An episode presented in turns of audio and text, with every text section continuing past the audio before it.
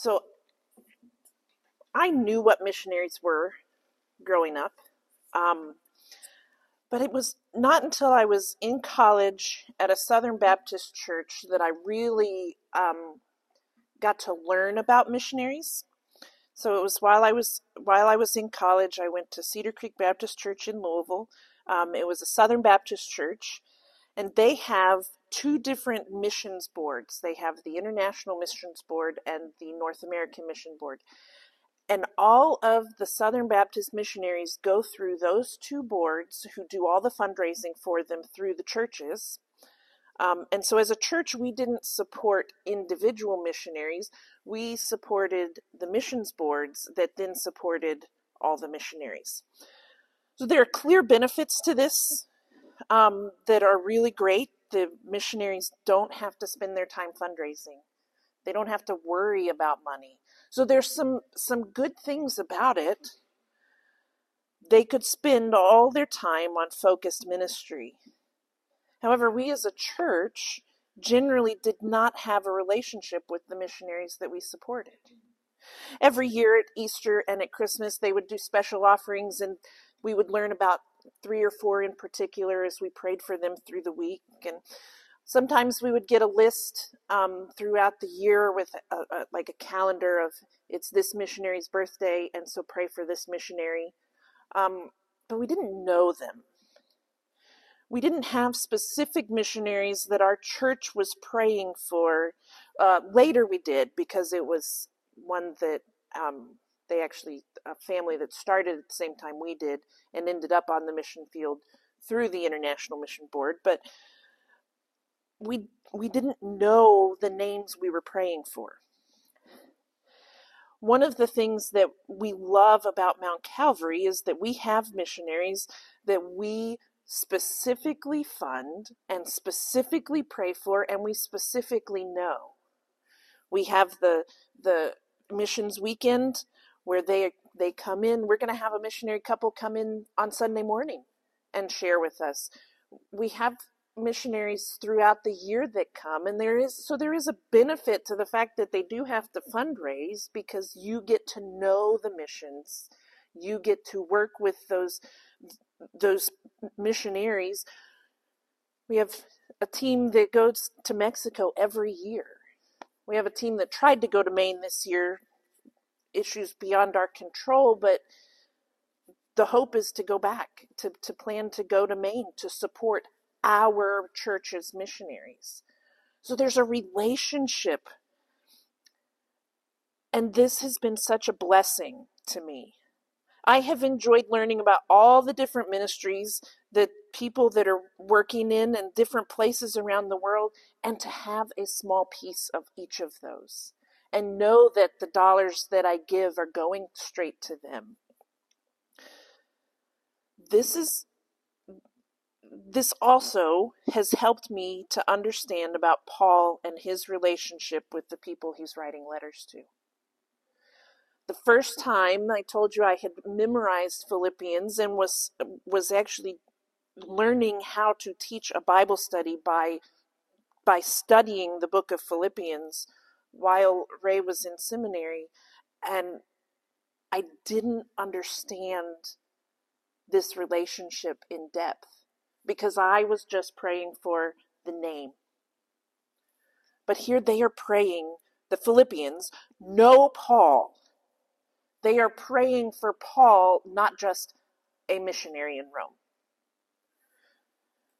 They care about what is happening to him. They are interested in what is happening to him. They are heartbroken by Paul's suffering. And they are eager for updates. So we've studied Paul's greeting, we've studied his prayer for the Philippians, and now we get to the update. This is part of what the Philippians have been waiting for is news. And we know where he's writing from. Where is he? In prison in Rome. Rome was always a goal of Paul's. It was the center of influence for the world at the time. He made plans and indicated in other letters that this was his ultimate goal to get to Rome. And here he is. Not the way he expected. not anywhere close to the way he normally preached, but he was forced to the city under guard and in chains. And so let's read Philippians 1 12 through 18.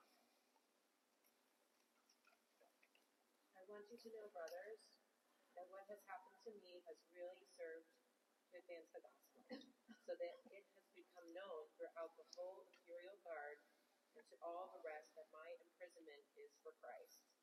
And most of the brothers, having become confident in the Lord by my imprisonment, are much more bold to speak the word without fear. Some indeed preach Christ from envy and rivalry, but others from goodwill.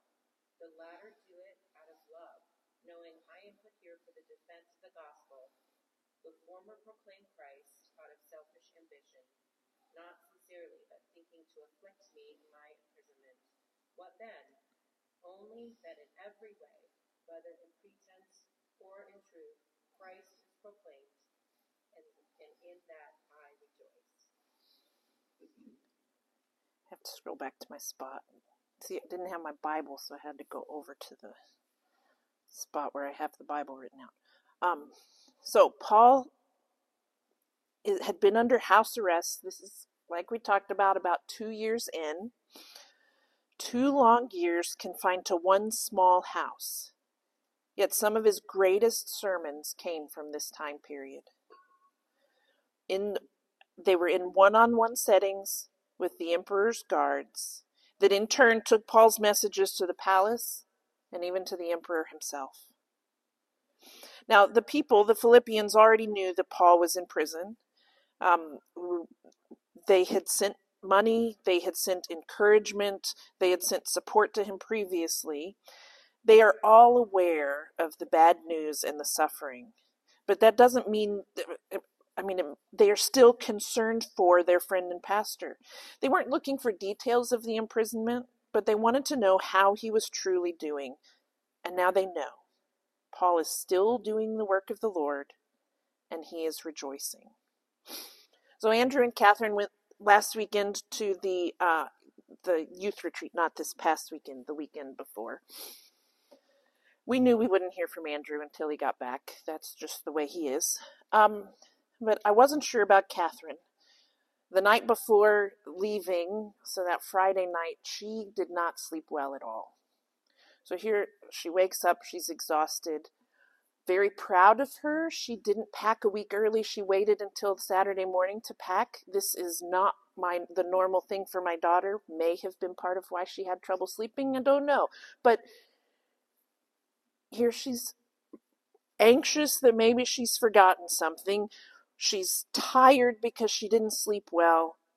And I just prayed that she would settle in and be able to enjoy the time, even though she was already tired. And I didn't want her to be tied to her phone, but I thought maybe she would send me a text to let me know that she was doing okay. She didn't on Saturday. She didn't on Sunday morning. Finally, Sunday evening, my phone rings, and she called and she told me that she was having a good time that she wasn't overly exhausted, her nerves had settled, and she was doing well. Now, this is my child, so it's different than if it's Paul, right? But there was this genuine sense of relief because I knew that she was okay. I knew that despite her circumstances going into the weekend, that she was emotionally doing okay. And so this is similar to how the Philippians would feel in hearing this news from Paul. They would have been relieved to know that he was okay, but even more so that he was joyful, that he was rejoicing. And then they'd be even more relieved to hear that the gospel was still being shared. Paul is he starts his statement, his his update is what I'm calling it. He starts it with confidence instead of complaining about his circumstances. He acknowledges his hardship and his imprisonment from a human perspective, but then he addresses it from a divine perspective.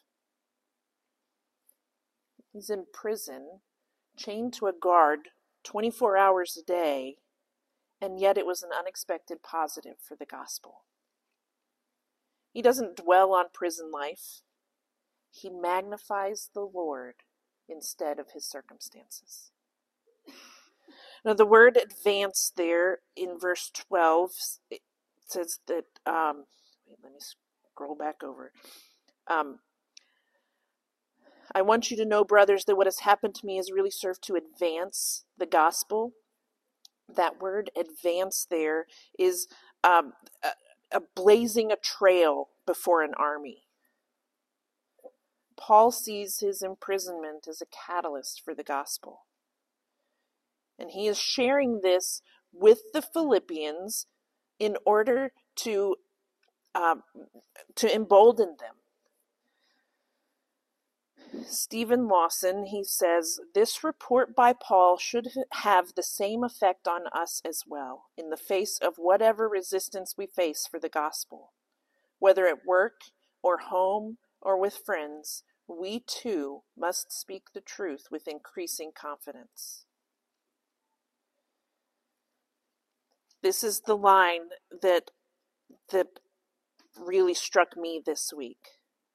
Paul is reminding us that obstacles are not impediments. Paul has literally been fastened in chains for two years. These would have been similar, these, these chains would have been similar to handcuffs, but the chain itself was longer, probably about 18 inches in length and it would have still restricted his movement. He was clearly not free. But he was also attached, not just restricting his own movement, but literally attached, chained to a guard. There would have been about a dozen guards that rotated shifts in the chains to be attached to Paul. Paul didn't see them as guards. He saw them as a new congregation every 12 hours. Right? With every shift, he had literally a captive audience. He's the captive, and he has a captive audience. Now, clearly, the Romans thought that they were silencing Paul. They thought they were putting up that obstacle for Paul. But in reality, they gave him the captive audience that gave him a path to the emperor. Because these guards that were guarding him were the elite guards. These were the guards that guarded the emperor.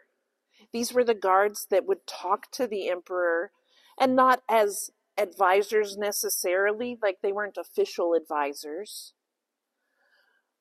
but they still they would he would ask the, these guards what's going on. They were they were an, a, a, a, line of communication for him to the world. So here paul is talking to the same guards that are talking to the emperor the roman emperor that is out to, to potentially kill him. And yet paul has a direct line to them Tony Merida says, see the providence of God at work here. Instead of living freely and heading to places like Spain, which was where Paul was wanting to go next, instead of heading to places like Spain, the most powerful Christian missionary was allowed by God to be imprisoned. We don't often think of something like prison as an opportunity, but it was. This is exactly what God does with our circumstances.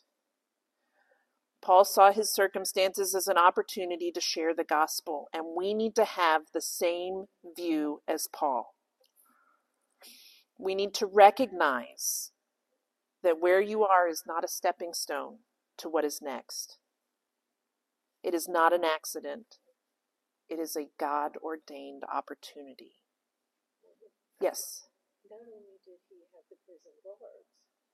But the reason he was there the people that had to review his case, which were high up in their government, had to review all those documents. So he also had their attention to the gospel as well. Right. Yeah, it wasn't just the guards. There were lots of people involved in his imprisonment and in his whole trial that he had a, a direct line to.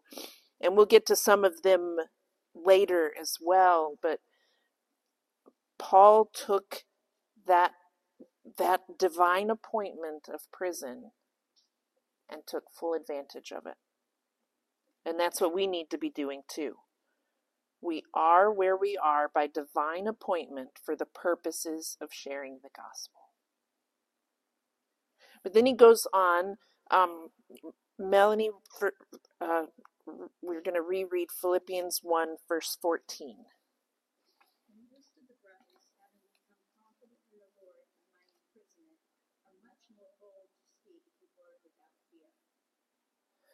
So, what did Paul say about the brothers? They became more confident. They became more bold to speak without fear. Paul's outspokenness gave motivation to fellow believers. They saw his example and it gave them courage. It built them up and it helped them to be more bold.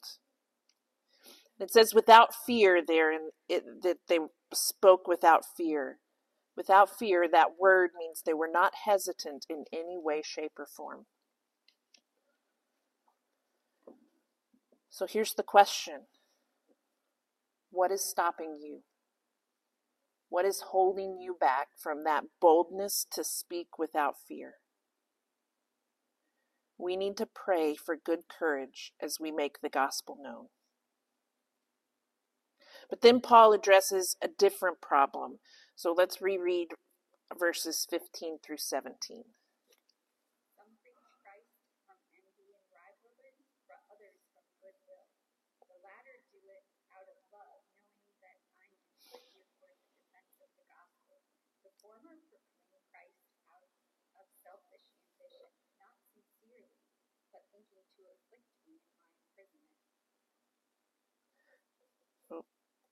Moved my thing, sorry. Okay. So Paul starts talking to the Philippians about other preachers and teachers in Rome. That word envy um, in the, the Greek word means jealousy or a fe- feeling of ill will towards others. And rivalry is a heated contention, a mean quarreling, an unhealthy debate. That word rivalry has a very harmful tone to it. So these teachers were attacking Paul's reputation. In essence, what they were saying is that Paul's imprisonment is God's punishment on him. They were creating division among the believers. And they were trying to compete with other people who were on the same team as they were.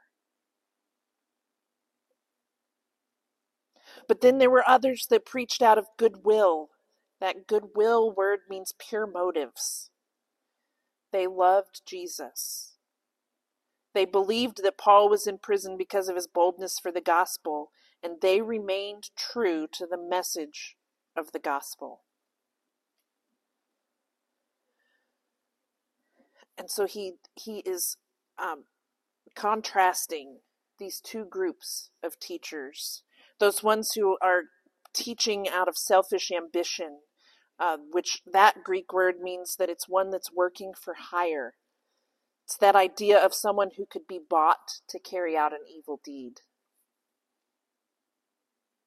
And we need to be aware of jealousy and envy in ministry this is a temptation for anyone that ministers to others. The way to overcome this is by caring more for Jesus' glory than for your own. And so, anytime we are serving, we have to be mindful of whether we are promoting ourselves or we are promoting Jesus.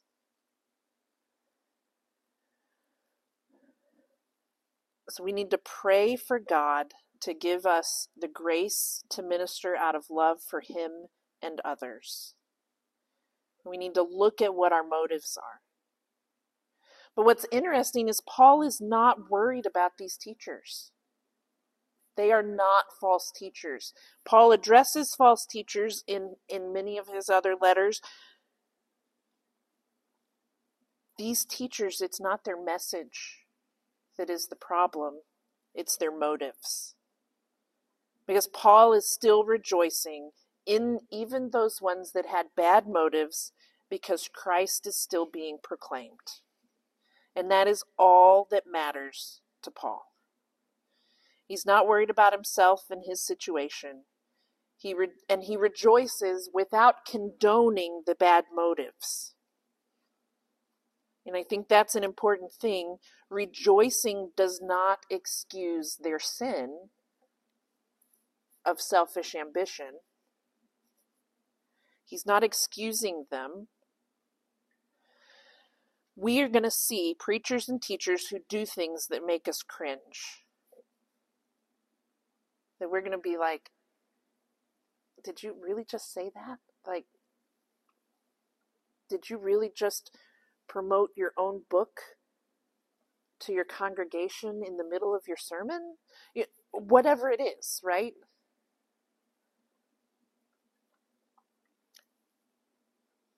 we will see this happen because we live in a fallen world. But we have to ask the question are they still preaching Christ? If so, we should rejoice. Then we should pray about their motives, pray for them to see their sin. So, in a nutshell, this whole passage is the is the idea of the Philippians hearing from Paul but they're also being taught a lesson in this update that their lives and our lives are not about me being made comfortable but are about Christ being made known now you are dismissed to your small groups.